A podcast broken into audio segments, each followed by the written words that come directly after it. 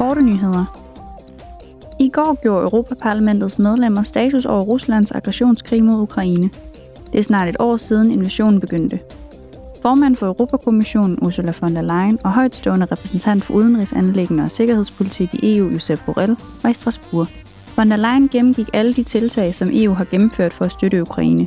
Hun sagde, We have focused on three main goals. Vi har fokuseret på tre hovedmål. For det første urokkeligt at støtte Ukraines modstand mod invasionen, for det andet at underminere Ruslands krigsmaskine, og for det tredje i fællesskab at arbejde på Ukraines fremtid i EU.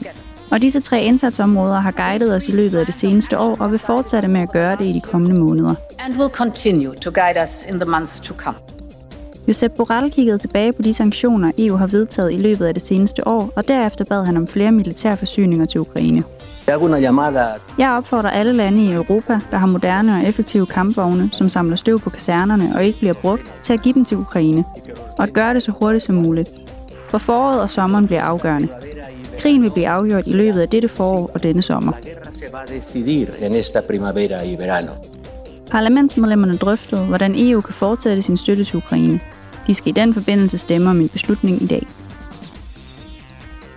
Under plenarforsamlingen opfordrede Letlands præsident Egil Levits EU til at finde den politiske vilje til at retsforfølge Rusland for sine krigsforbrydelser og give Ukraine en fremtid i EU.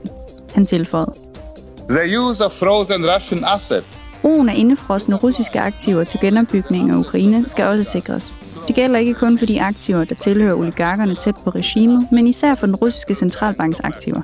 Selvom det er kompliceret, er det juridisk muligt. Det, der er brug for, er politisk vilje. What is needed is political will. Den lettiske præsident opfordrede desuden til en politisk løsning på de udfordringer for retsstatsprincippet i EU, som populistiske argumenter om folkets vilje udgør. Selvom mangfoldighed i national identitet, kultur og sprog udgør EU's styrke, skal retsstatsprincipperne være de samme overalt, understregede han. I løbet af plenarforsamlingen støttede parlamentsmedlemmerne forslag om at forbedre situationen for EU-borgere, der bor i et andet EU-land og som ønsker at stemme eller stille op til Europaparlamentsvalg og lokalvalg. Medlemmerne krævede bindende regler om systemer, der udfører vælgerregistreringer, så snart en borger registrerer sig som bosiddende i et andet EU-land. Omkring 11 millioner EU-borgere i den stemmeberettigede alder bor i et andet EU-land end det, de oprindeligt er fra.